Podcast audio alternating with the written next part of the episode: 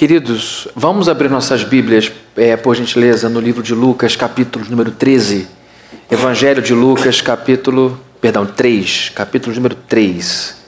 Evangelho de Lucas, capítulo 3, nós vamos ler a partir do verso 7, uma passagem é, do Novo Testamento muito bonita, que fala do ministério de um profeta muito importante que nos abençoou muito.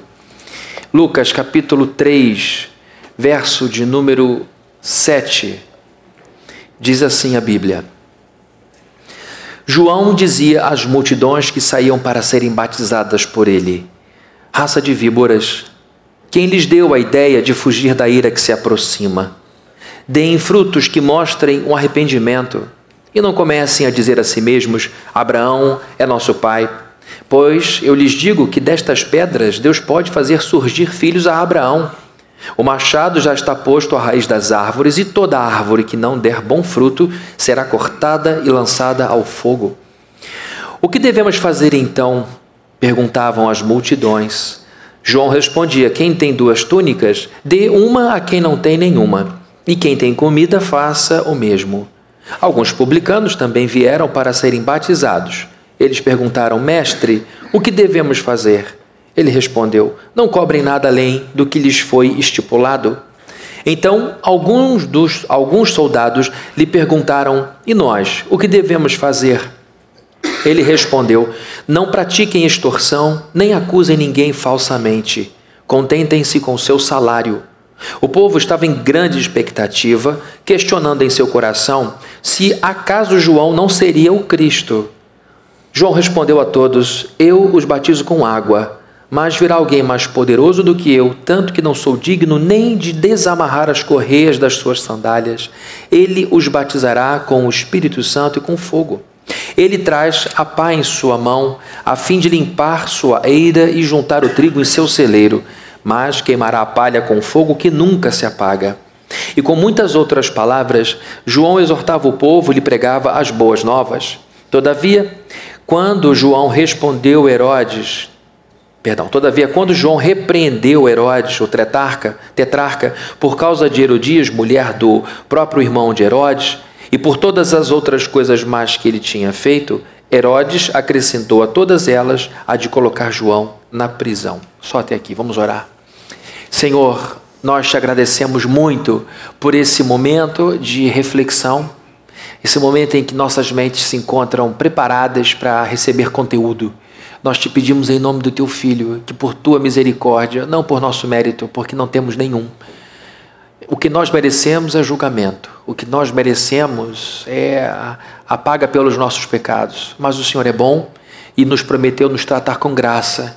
Então, por graça, nós pedimos que o Senhor nos abençoe e que saiamos daqui fortes e não fracos, que saiamos daqui animados e não abatidos, e que no nome de Jesus, teus anjos estejam aqui batalhando, lutando, limpando esse lugar, que em nome de Jesus o Senhor encha o primeiro andar da tua presença e que os nossos filhos e as nossas filhas recebam a instrução do Senhor, a palavra do Senhor em suas mentes, em seus corações e que isso gere adultos maduros na fé, saudáveis emocionalmente, prontos para uma vida social frutífera e redentora. Em nome de Jesus nós oramos a Deus. Amém. Amém. Queridos, nós estamos aqui entrando no mês de julho e esse mês de é, julho é importante porque marca um novo semestre na nossa vida, uma nova etapa do nosso calendário e a gente é marcado por esses cronogramas, a gente é marcado por essas é, direções pontuais. A Igreja Católica, inclusive, usa um calendário religioso que vai pautando o ano inteiro a partir de festividades e eventos bíblicos, e isso tem a sua importância para lembrar a Igreja de alguns eventos, como o que passamos há pouco tempo, o Corpus Christi. Bom, a gente passou agora há pouco tempo o mês de junho, mês de muitas festas juninas. A gente teve agora no mês de junho, no dia 24 de junho, a celebração do aniversário de João Batista, isso dentro do calendário cristão católico. Por que eu estou falando tanto da Igreja Católica? Porque eles mantêm há muitos anos o que nós deixamos de usar a partir da Reforma Protestante. A Reforma Protestante do século XVI foi um rompimento com a, a, a uma sequência do cristianismo, não com o cristianismo, foi um rompimento com algumas, é, alguns rituais, alguns ritos que a Igreja Católica continua mantendo até hoje. E eu só trouxe à tona a questão do nascimento de João Batista por causa da relevância que ele tem para nós nesse momento aqui de sermão. No último sermão que eu preguei, não na semana passada, mas na retrasada, é, eu falei sobre João Batista e disse que a vida dele é tão rica e eu tinha visto tanta coisa num pequeno espaço de Bíblia é que eu resolvi fazer ah, esse sermão em alguns finais de semana, em alguns domingos. Esse é o segundo, provavelmente na semana que vem eu devo fechar com outro assunto é, de João Batista. Eu digo provavelmente porque eu não tenho certeza de que isso vai continuar queimando no meu coração e eu prefiro ter compromisso com aquilo que eu acredito intuitivamente, que é a palavra de Deus para o povo num determinado final de semana. Prefiro me comprometer então com esse sentimento de que Deus quer alguma coisa num texto, do que simplesmente com uma agenda em que eu prometo uma coisa e vou seguindo essa agenda a despeito dos meus das minhas intuições. Então, se eu estiver intuindo até a semana que vem nesse texto, eu vou dar fechamento então na semana que vem com uma outra parte dessa passagem. Mas hoje eu tenho bastante certeza de que esse é o caminho que a gente tem que trilhar. Então, no mês que passou, no mês de junho, final do primeiro semestre, nós tivemos no dia 24 de junho a celebração do nascimento de João Batista. Esse, essa data ela é estabelecida pela tradição católica, porque é, dentro da tradição católica apenas duas pessoas têm seus nascimentos celebrados: João Batista e Jesus Cristo. João Batista, a gente sabe agora, no dia 24 de junho, celebra seu aniversário dele, o nascimento a sua data natalina, e Jesus Cristo em dezembro. Então nós temos aqui algo em comum entre João Batista e Jesus Cristo. A igreja celebra o nascimento dos dois, mas eles eram ligados também por um parentesco muito próximo. A mãe de João Batista era prima da mãe de Jesus Cristo. E quando Maria toma conhecimento do seu nascimento, ela vai imediatamente visitar sua prima mais velha, Isabel, mãe de João, casada com é, Zacarias. E ao chegar na casa de sua prima idosa, que era estéril, lembrem, tanto Maria quanto Isabel conceberam à luz, deram à luz um filho de maneira miraculosa. Maria era virgem e a Isabel era estéril. Então todas as duas receberam de Deus uma graça muito maravilhosa. E aí, queridos, o encontro das duas foi marcada já por um enlace dos seus bebês que estavam ainda em seus ventres.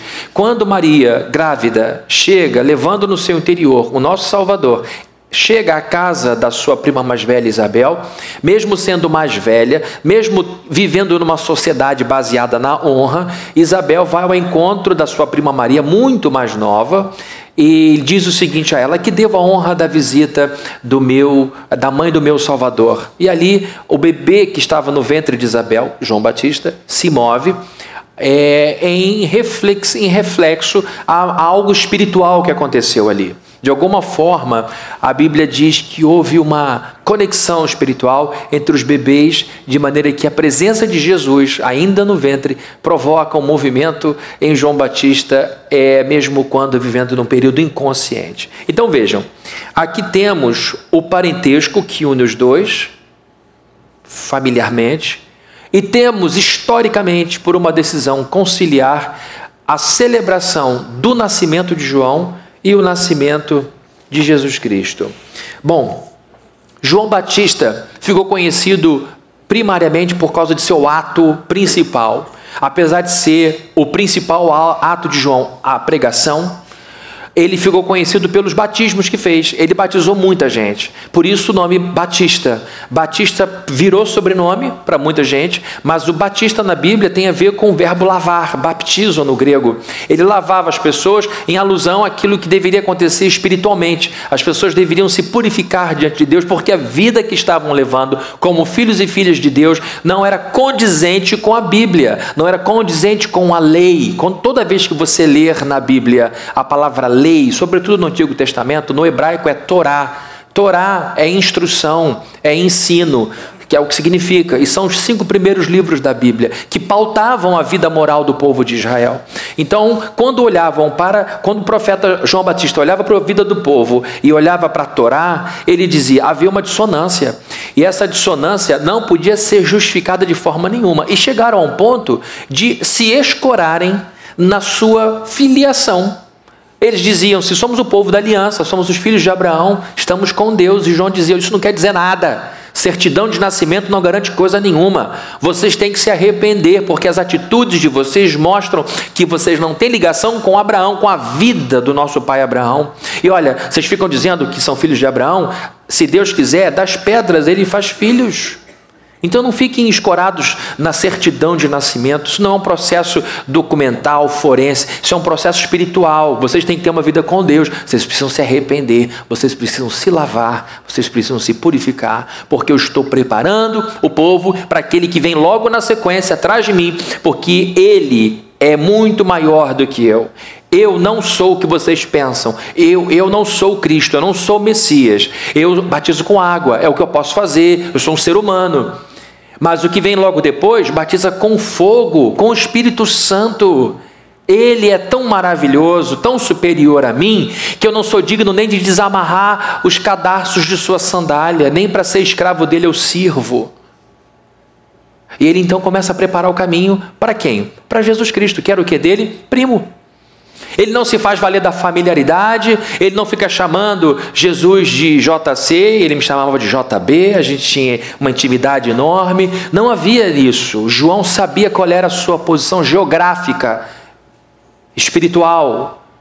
Eu sou mais velho, eu tenho pedigree, sou filho de sacerdote, ele é mais novo, não tem pedigree, ele nem pai tinha, entre aspas, ele tinha um pai adotivo, ele era carpinteiro, ele tinha menos então socialmente, mas João dizia, mas João Batista dizia, ele é maior do que eu, muito maior do que eu, porque eu sou humano, eu batizo com água. Ele não é como eu, ele é superior, ele batiza, ele lava com fogo e ele lava com o Espírito Santo. Foi esse o primeiro sermão que eu preguei, no dia 23 de junho. E hoje, queridos, eu quero falar um pouco mais sobre esse homem exemplar que é para nós, às vezes, muitas vezes, alguém esquecido, alguém que simplesmente falava coisas e excêntrico porque comia inseto. Então a gente olha para João e vê muita riqueza na vida dele, porque ele nos ensina como a gente deve se colocar diante de Jesus. Tudo pode mudar nesse mundo e muita coisa muda. O mundo muda a gente e a gente muda o mundo. Mas uma coisa não muda jamais: é a nossa posição diante de Jesus. Foi a tese do que eu falei no sermão do dia 23. Nós não podemos permitir que este mundo mude a nossa posição de servos do Rei. Jesus é Rei e nós somos servos. E agora, queridos, pegando carona ainda nas festas juninas que ainda estão acontecendo, é, a gente vai pensar um pouco sobre esse momento. Por que da festa junina? Por que dessa celebração a João? Porque, segundo a tradição católica, quando Maria Isabel ficou grávida, ela mandou acender uma fogueira para avisar sua prima Maria. É a história da tradição católica. Então vem as fogueiras joaninas que por muito tempo foram celebradas e combatidas pela igreja, porque as festas ao redor da fogueira santa eram marcadas por muita carnalidade, por muita, é, muito mundanismo. E os bispos procuravam muito combater essa mentalidade trazendo então uma mentalidade mais santa. Foi então no Concílio de Trento apenas que eles conseguiram transformar isso em fogos santos ou fogos eclesiásticos, e então a fogueira passou a simbolizar a queima de pecado e purificação de vida. Mas a verdade é que a igreja sempre lutou contra a mundanização dos seus processos e dentro da igreja. E agora, queridos, a gente vem às festas juninas, a gente participa de algumas festas na escola do filho, às vezes as igrejas fazem festas para celebrar a comunhão dos irmãos. E a gente, na verdade, transformou essa festa junina em outra coisa, totalmente diferente. Em 1808, quando a família real chegou no Brasil, eles trouxeram com muita força celebrações de rua e as festas de rua ganharam muita força por causa do patrocínio da família da corte portuguesa. E agora a gente é, vive numa cidade corrida como a nossa, intensa. O processo de urbanização tem sido cada vez mais veloz. Há pouco tempo, e digo mesmo há pouco tempo, menos de 15 anos, nós vivemos uma mudança definitiva que provavelmente nunca vai ser alterada. Nós passamos a ter mais mais pessoas vivendo em cidades que no campo. Então, até 15 anos atrás, a população global deixou de ser majoritariamente rural para ser majoritariamente urbana. E isso tem implicações enormes. Só que o processo de urbanização começou muito mais cedo na Europa Ocidental. Esse continente antigo recebeu os processos de urbanização com muito mais intensidade. Na virada do século. Tá chato, gente? Não, né? Por favor. Ó, no processo de virada de um século para outro, do 18 para o 19, houve uma efervescência intelectual na Europa. No início do século 20, perdão, do 19 para o 20, de 1858, como nasce aqui um sujeito que eu vou citar, quando então entramos no século 20, perdão, houve uma, um, um, movimento muito grande intelectual com, com presença marcante na Europa. E um dos intelectuais que aparece no cenário de modo muito importante foi um que muito brasileiro não conhece. Ele é mais conhecido no meio acadêmico. O nome dele é Jorge Zimmel. O Zimmel ele nasceu em 1858 e foi conterrâneo, contemporâneo de Max Weber, que é o pai, um dos pais da sociologia. Inclusive o Zimmel é chamado de pai da sociologia alemã. Junto com Weber, eles criaram, mais outros pensadores, criaram a, a Sociedade Alemã de Sociologia um centro de estudos voltado para o estudo dos fenômenos sociais.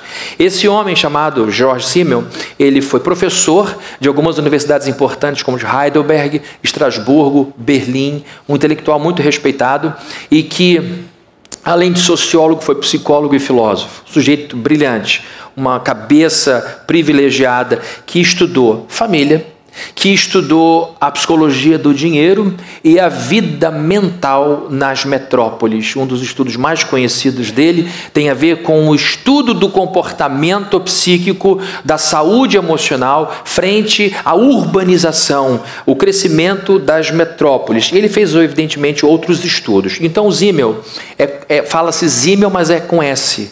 Então, o Zimmel quando no início do século XX começa a pensar sobre os impactos psico, é, psicofísicos da, da, urbanização, quando ele começa a ver que a vida na metrópole era muito diferente da vida no campo, ele começa a pensar sobre isso e sobre as implicações dessas, desses movimentos é, sobre a vida psicossocial, que é o que eu, que eu iria dizer. Muita gente aqui da minha geração tem 46 anos, ainda tem memória rural. A gente ainda tem memória de ter brincado em quintal grande. Quem? Não tem, gente? A gente lembra de ter. Eu subi em Goiabeira, subi num, não tanto em mangueira, porque as mangueiras são enormes, eu tinha medo de subir demais, mas eu comi goiaba sentado em pé de goiaba, eu comi manga debaixo de pé de manga. A gente viveu muito em quintal de chão batido, era tudo muito simples. Então a gente ainda tem uma memória rural muito forte. E a geração anterior à minha, dos meus pais, é muito mais intensa. Então essa coisa de vida rural ainda está muito fresca. Nós vimos muita minhoca. Eu vi minhoca ao vivo. Né? Os nossos filhos só veem minhoca na cabeça deles. Né? Eles não têm mais a chance de ver uma minhoca ao vivo. Só industrializada. Ao vivo não vê mais. Então a gente brincava com galinha, com essas coisas ainda, víamos isso. Hoje a gente vai num restaurante, pega lá esse ovo é extraído de galinha cage free. Que fica longe da gaiola, longe da, da, da, da coisa, né? Então a gente vive num tempo diferente. Mas o Zimmel vivia numa sociedade que transicionava, que mudava muito rapidamente da, do rural para o urbano. E ele começa a pensar no seu tempo. É isso que um bom sociólogo faz. Ele pensa o seu tempo, ele pensa o seu momento. E quais, então, qual era a preocupação dele como psicólogo também? Quais eram os impactos psicossociais? Em que essas mudanças gerariam, o que de mudanças eh, essas coisas gerariam no coração do sujeito metropolitano? Não mais interiorano, mas um sujeito cosmopolita, um sujeito que vivia no meio das cidades, interagindo com pessoas, na Europa principalmente, de outros povos, de maneira muito intensa. Ele dizia o seguinte: que as pessoas da metrópole sofriam de uma forte intensificação dos estímulos nervosos Ele dizia, por exemplo, que eram muitos estímulos internos e externos, que a pessoa ao longo do dia polarizava rapidamente e tinha que responder muito mais rapidamente nas metrópoles que na vida do interior, nos centros, no, no, nas, na vida rural. Na vida rural, os estímulos são mais lentos, são mais escassos e por isso a pessoa, segundo Zimmel, do interior, do campo, de fora da cidade, consegue viver integralmente com seu vizinho, consegue responder amplamente as solicitações da sua sociedade, porque a sua mente, a sua cabeça, a sua vida psíquica não é tão estimulada, não é tão antagonizada em termos de impacto e em termos de tempo. A frequência é muito menor na cabeça, na vida, no sistema nervoso, etc., do sujeito que vive no campo, comparado ao sujeito que vive nas grandes metrópoles. Então, ele diz que a pessoa da metrópole, por causa desses inúmeros estímulos o tempo inteiro, precisa se proteger adotando uma postura que ele chama de postura blasé. O que é a postura blasé? É a mistura, é a visão opaca das coisas, é a neutralização desses estímulos, de maneira que ele, com a neutralização, ele naturaliza, por exemplo, a impessoalidade. A pessoa do interior não é muito mais calorosa? Quem vai numa cidade pequena percebe que o oi é diferente, que o boa tarde é diferente, que a pergunta como você vai tem muito mais conteúdo, tem muito mais verdade do que nos dias de hoje. Nós precisamos, segundo Zimmel, da impessoalidade para proteger a nossa cabeça, que é muito estimulada de um colapso.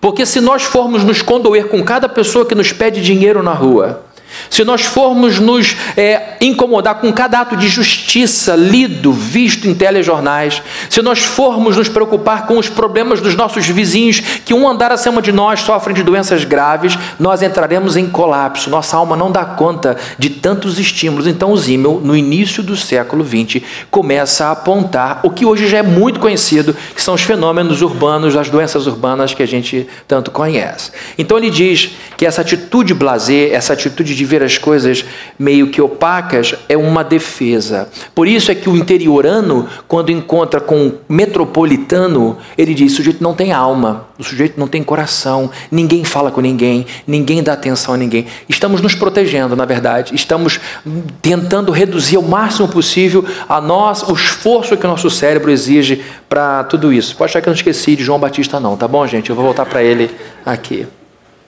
Então a gente aqui na cidade tem fama de ser impessoal, indiferente, reservado a minha vida, porque a gente não dá conta da vida do vizinho. A gente reclama, olha, eu volto lá para visitar meus parentes lá na cidade tal, três horas de viagem. Em duas horas está todo mundo sabendo se meu filho passou ou não passou na escola, como é que eu tô, se eu troquei de carro ou não, todo mundo fica sabendo. Por quê? Porque a pessoa tem um, mais tempo, a cabeça está mais aberta, as respostas são menos intensas e a gente consegue então ter uma vida menos reservada, mais exposta.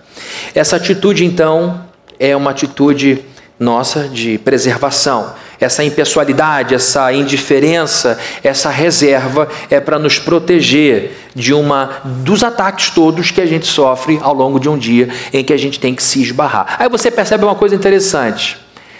É, na cidade a gente está esbarrando ombro a ombro com todo mundo, no metrô, aquele aperto, no ônibus é um sufoco, na barca, dependendo da hora, é muito ruim, e mesmo assim a gente sofre de angústia, depressão, abatimento, senso de desamparo.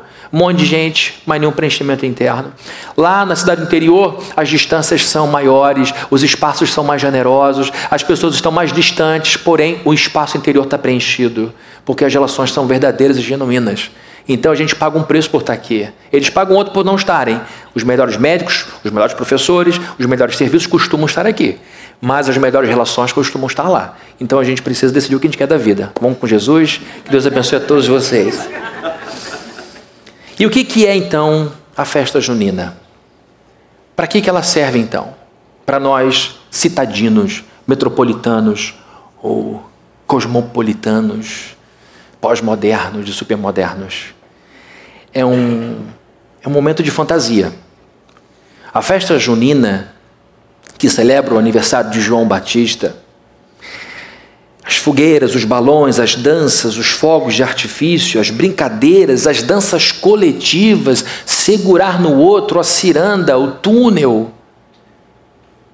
coletividade, a proximidade, o toque físico, as comidas simples, as roupas simples, os dentes pintados, a roupa remendada, tudo isso é uma fuga desta vida urbana.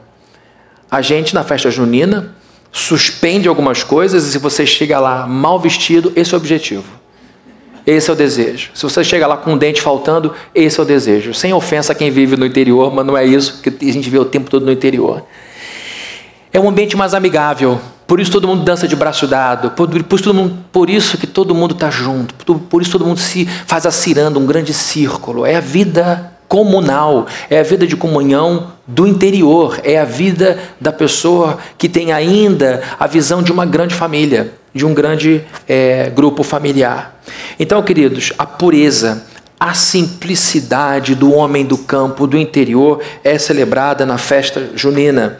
E a gente acaba, no meio de tudo isso, esquecendo do aniversariante. A gente acaba esquecendo de João Batista do fundo do coração. Festa junina do São Vicente, do Abel, etc. Pouca gente lembra do, do nosso querido João Batista. A gente lembra mesmo, o que, que vai ter para comer? A pessoa pensa, festa junina é para comer bem. E a pessoa vem passando mal, leva a carteirinha do plano de saúde, deixa pendurada no pescoço. Olha, esse é o plano, a identidade, qualquer coisa, se eu passar mal, você pode me levar porque eu só tenho esse dia para comer essas coisas gostosas. E a gente pinta as crianças, a gente pinta os adultos e vai brincar. Só, queridos, que a celebração gira em torno de alguém. Que, como num aniversário todos celebram, as festas juninas são, deveriam ser uma festa, uma celebração em que a gente celebra esse grande homem, a vida que esse grande homem teve. Embora a Bíblia não nos obrigue a fazer festa para os heróis da fé, ela manda a gente imitar os heróis da fé. Ela manda a gente lembrar dos heróis da fé, como diz Hebreus. E João é alguém que precisa ser lembrado. João Batista é alguém que precisa ser sempre lembrado e celebrado. E o que, que ele tinha, então, que é digno de ser lembrado? Três coisas. Primeiro, João Batista tinha um discurso inspirador. João Batista tinha um discurso inspirador. Vejam comigo os versos 7 e 8. João dizia às multidões que saíam para serem batizadas por ele: raça de víboras. Quem lhes deu a ideia de fugir da ira que se aproxima? Deem frutos que mostrem o arrependimento. E não comecem a dizer a si mesmos: Abraão é nosso pai, pois eu lhes digo que destas pedras Deus pode fazer surgir filhos a Abraão. Ele tinha o que qualquer pregador gostaria de ter: uma audiência grande. João Batista era seguido por multidões. O profeta Jeremias não teve multidão nenhuma, só tinha um companheiro que anotava as coisas que ele escrevia. Ele passou quatro décadas pregando, Jeremias, e ninguém se converte. profeta Jeremias, talvez por isso tenha chorado tanto. Mas a verdade é que João Batista era seguido por pessoas que vinham de todos os cantos da Palestina para ouvir uma mensagem dura, raça de víboras. Era uma mensagem de condenação, mas não era uma mensagem azeda que só condenava. Ele batia nas feridas do povo, como um bom médico. Precisa às vezes machucar o seu paciente para curá-lo, como um dentista bom que precisa machucar seu paciente para curá-lo de uma enfermidade, de um problema. João Batista, como um bom profeta, precisava machucar o povo para curá-lo. João então diz: Vocês são víboras sagazes vocês são víboras que saem sorrateiramente e, escondem, e se escondem nos buracos, porque eu não sei de onde vocês tiraram a ideia de que é possível se livrar da ira de Deus. Eu não sei quem passou para vocês a informação de que existe algum lugar que Deus não consiga alcançar. O juízo de Deus está próximo. Ele já está com a sua pá à mão. Ele vai fazer poda. Quem não der fruto, ele vai cortar. E não comecem a dizer que são filhos de, de Abraão, porque isso é bobagem. Como eu já falei, certidão de nascimento não garante nada. João está aqui dizendo não o que o povo queria ouvir. João Batista está aqui dizendo que o povo precisava ouvir. Depois de 400 anos de silêncio profético, João Batista aparece falando o que está tá escrito aqui. E apesar da dureza, o povo se sente atraído. Por quê? Porque o povo percebia amor em João Batista.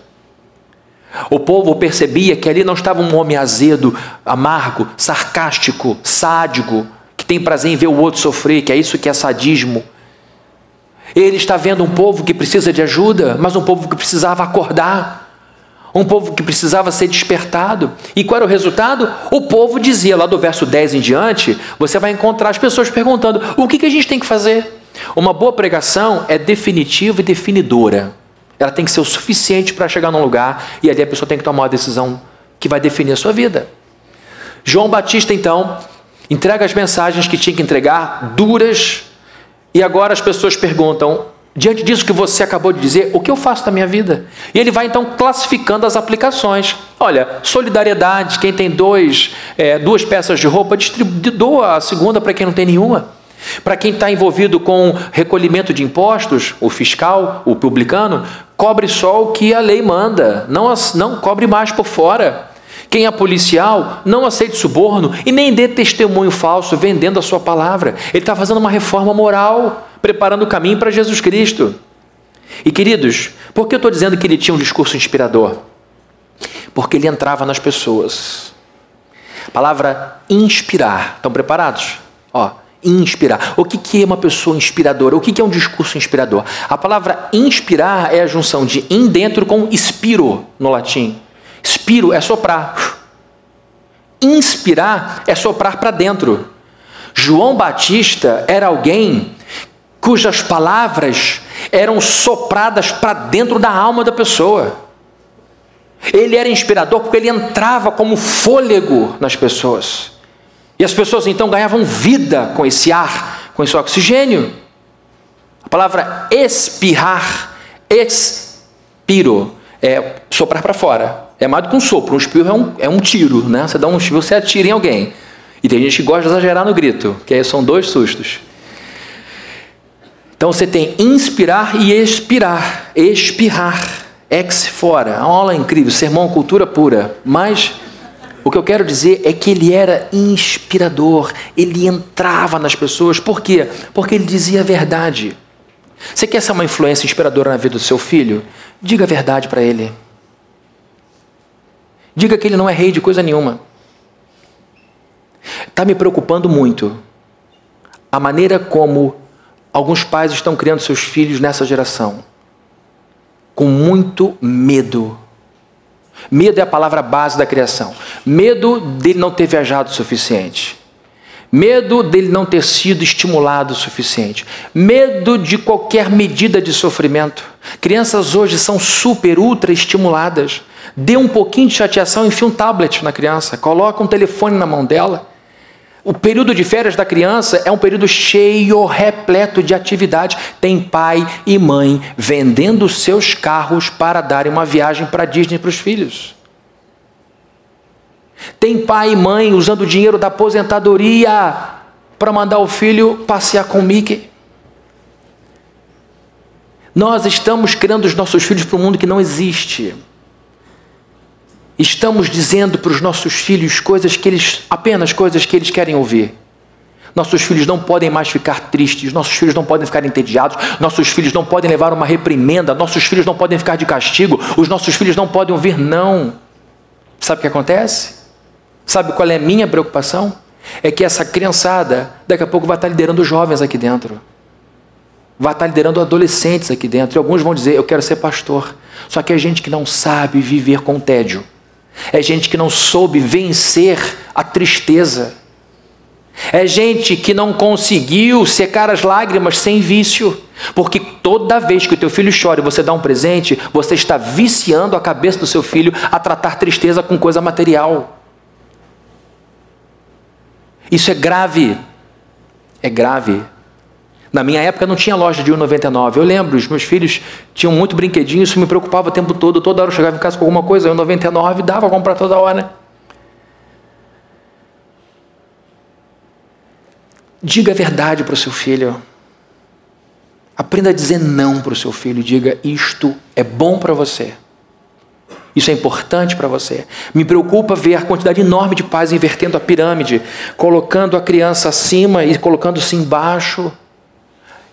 E a gente sabe que criança não tem juízo, abusa. da boa vontade, abusa do amor, abusa do carinho e pede mais do que deve.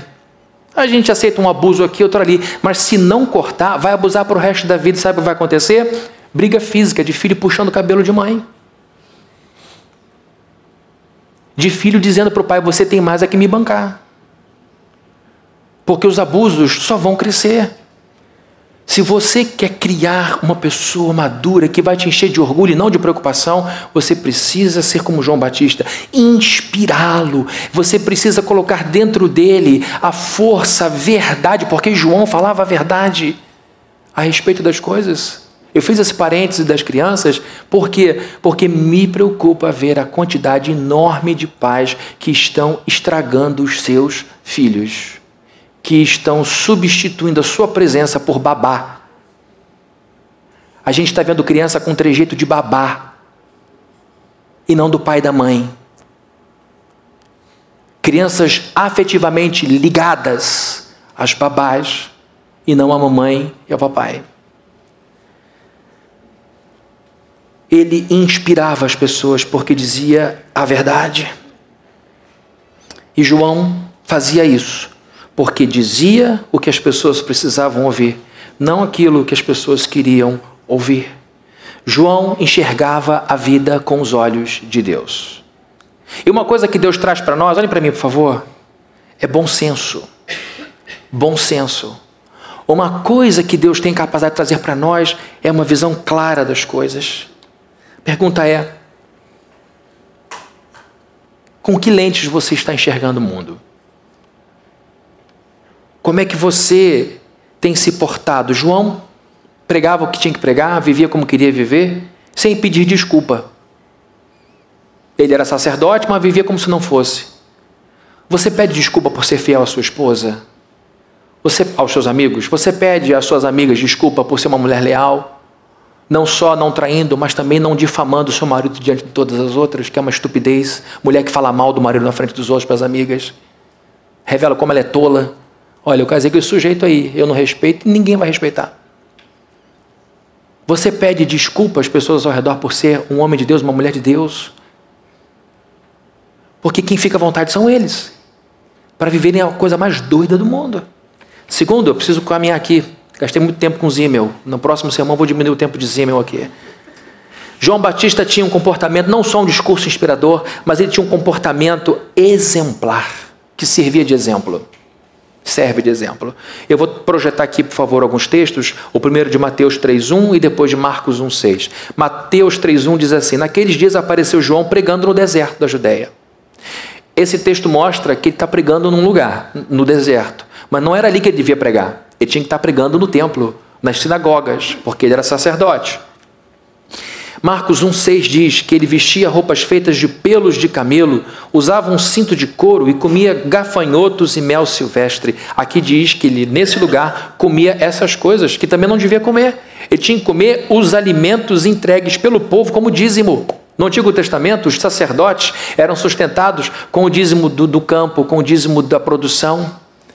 E os sacerdotes então comiam da carne que eles eram é, presenteados com seus outros irmãos, e assim eles viviam. João falou: Não quero viver do que esse povo dá, eu quero comer aqui.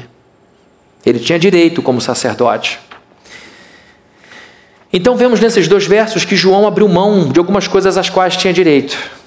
Ele tinha direito de pregar na sinagoga, de servir no templo, de fazer o ofício da queima do incenso quando fosse sorteado. Ele tinha o direito de comer aquelas coisas todas, o direito de usar uma roupa distintiva, uma roupa diferente dada aos sacerdotes que lhe trazia muita honra. E ao invés disso, de pregar na sinagoga, ele pregava no deserto. Ao invés de usar a estola sacerdotal, a roupa sacerdotal, ele se vestia com pelo de carneiro. E ao invés de comer a, o pão da proposição e as carnes da melhor qualidade, porque lembra de Malaquias, não leva para a casa de Deus o animal que não tem olho ou o animal que não tem perna, porque se você oferecer um animal assim para o governador, ele vai te rejeitar. Então, se você sabe que um governador humano rejeita esse tipo de oferta, Deus rejeita muito mais. Então traga um dízimo corretamente. E não vai ter oferta de novo aqui na igreja, tá bom? Então ele comia bem. Ele tinha direito a isso. Como sacerdote, ele cuidava do povo, o povo cuidava do seu sacerdote. Essa é a troca. Ao invés disso, ele comia mel e gafanhotos. Tinha uma vida frugal, simples, em protesto, dizendo: Eu não vou comer o que os sacerdotes comem, eu não vou usar o que os sacerdotes usam, e eu não vou ficar onde eles ficam, porque está tudo errado. E o povo via a verdade nele, o povo via amor nele, o povo via. Por que, que ele agia assim? Porque está protestando. Ele abriu mão de conforto, abriu mão de prestígio, abriu mão de direitos. Ele tinha uma vida exemplar. Ele não tinha um discurso apenas muito bonito, como eu falei, ele tinha um discurso inspirador. Ele tinha uma vida exemplar. Uma vida. Atitude. Vamos aqui algumas aplicações. Você tem disposição para abrir mão de alguma coisa. Não fica com medo de Deus. Ah, eu tenho medo dele dizer para mim o que disse para aquele jovem: vende tudo que você tem, dá aos pobres e me segue. Eu não tenho fé para isso. Não fica sofrendo com isso, não. Quanta gente a gente conhece que viveu isso? Eu não conheço ninguém. Tenho 30 anos quase convertido, nunca vi alguém dizer: olha, Deus mandou vender tudo. Existem missionários que fazem isso, mas são raros. Ah, mas se eu fosse missionário, para com esse medo. Mas a questão é: está disposto a perder alguma coisa? Porque alguma coisa a gente vai perder, porque a gente não pode correr como todo mundo corre. A gente tem uma lei. Será que nós estamos dispostos a abrir mão de algum prestígio? Será que nós estamos dispostos a negarmos a nós mesmos? Será que estamos dispostos a tomarmos a nossa cruz? Será que estamos dispostos a perdermos a nossa vida para ganhar a Jesus Cristo? Porque isso aqui é ser cristão. Se a gente não estiver disposto a isso, a gente vai estar aqui vivendo vida de religioso, tomando um calmante, uma água com açúcar a cada domingo, mas a vida vai continuar infernada e infernizada. Em último lugar, nós veremos que João Batista, além de discurso inspirador e atitude exemplar, ele tinha uma coragem incrível. Coragem incrível, não vou ler porque não tenho tempo, mas em Marcos 6, de 17 a 20, a Bíblia diz que João dizia a Herodes: Não te é permitido viver com a mulher do teu irmão. Herodes era o cara, o rei, o poderoso. Pilatos mandou Jesus para Herodes, porque Herodes era uma pessoa que estava acima dele. Ele manda Jesus de volta, pediu para Jesus fazer uma mágica, faz alguma coisa. Jesus ficou quieto, ele mandou, ficou entediado, não fez nada, mandou Jesus embora. Herodes não valia nada. Era um medroso que tinha medo da mulher e tinha medo de João. Era um frouxo.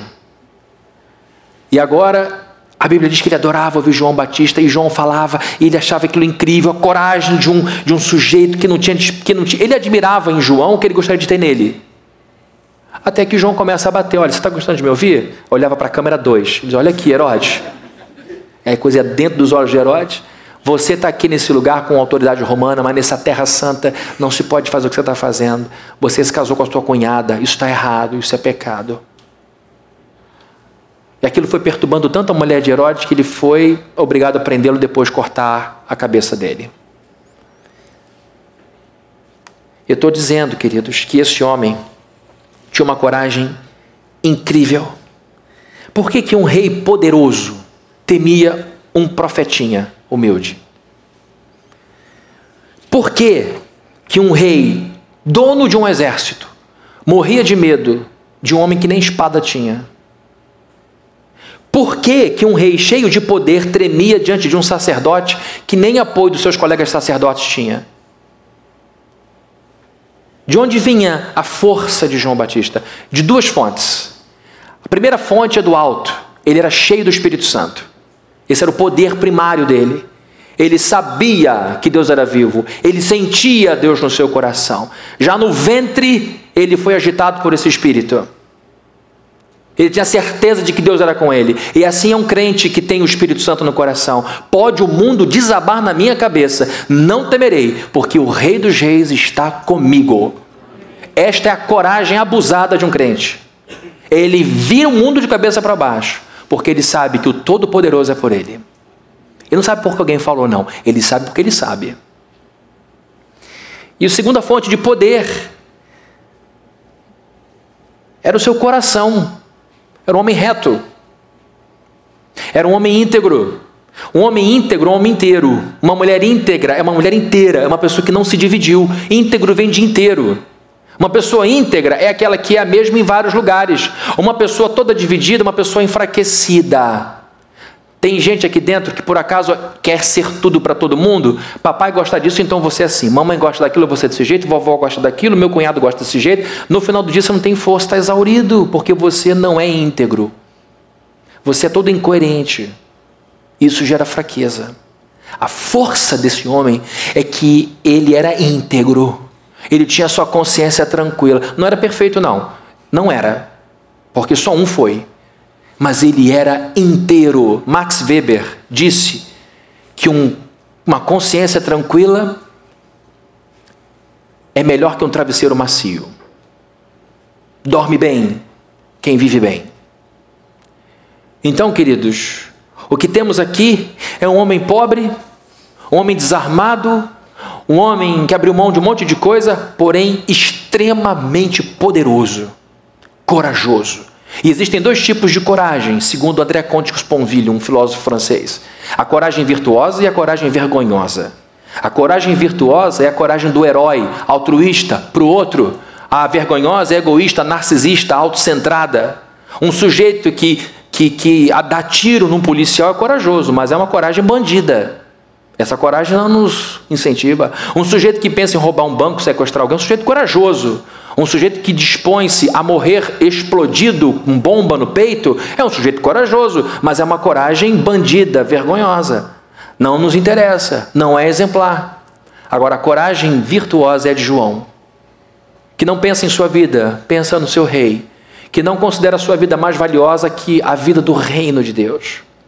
Ele tinha uma coragem incrível. Perguntas: Você tem coragem para temer a Deus nesse mundo? Temer aqui é fácil temer lá fora, rejeitar negócio, relacionamento, amizade, um monte de coisa, por temor a Deus. Isso exige coragem. Abrir mão de algum dinheiro, abrir mão de algumas pessoas, abrir mão de algumas amizades, é difícil. Mas ele era um homem de coragem incrível. Fechando, queridos, terminamos aí o mês de junho, mas estamos ainda vivendo algumas festas juninas. Agora não fica chato na festa junina, não, tá bom? Chegou lá, celebra, come, não chega lá dizendo, você sabe quem é João Batista? Sabe o que é isso aqui? Para, segura esse milho aí, guarda essa pamonha aqui. Sai da quadrilha agora e vem aqui que eu vou te dar uma aula sobre João Batista. Não seja chato, não. Mas entenda que há um porquê dessa festa, que há um porquê dessa celebração que o objetivo da igreja é o de mostrar a vida que a pessoa teve. E isso deve ser motivo de alegria para nós. E que eu queria que a gente saísse daqui dizendo: esse João, além de saber o seu lugar certo na geografia espiritual, Jesus era o rei dele, não o primo dele. Ele tinha um discurso inspirador. Ele entrava nas pessoas. Seja uma pessoa inspiradora na vida dos outros.